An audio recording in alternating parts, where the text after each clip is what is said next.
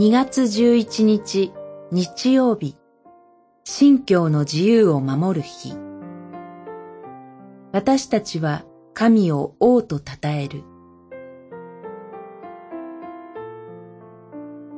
詩編68編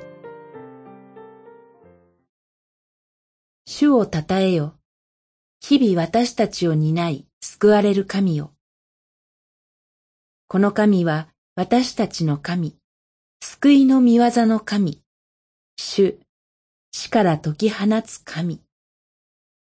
六十八編、二十節、二十一節。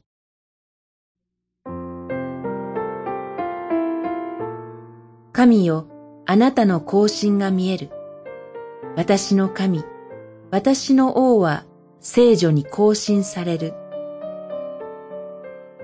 この詩篇が信仰の眼差しで捉える本当の王のお姿を私たちは仰ぎます。今日2月11日を私の手帳は建国記念の日と記しています。1945年の敗戦以前には、紀元節という祝日でした。以来、名は変われど、最初の天皇が即位したとされる日を国の始まり、もといとして記念し続ける社会に私たちは身を置いています。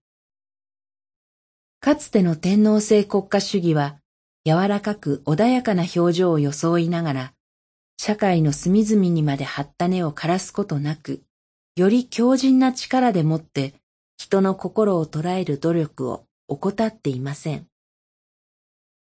その力に抗するように、私の部屋のカレンダーは、この日を信教の自由を守る日と記しています。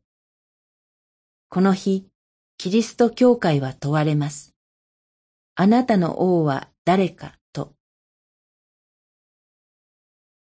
神ではない人間を神と崇めた歴史を教会は背負っています。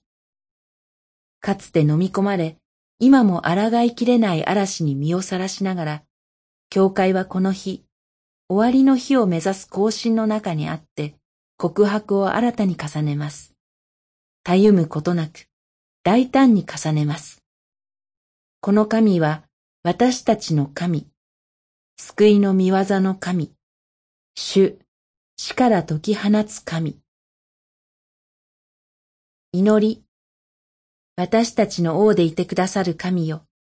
日々は険しく困難で、しかし、いつもあなたの御手の内に守られていることが嬉しく感謝いたします。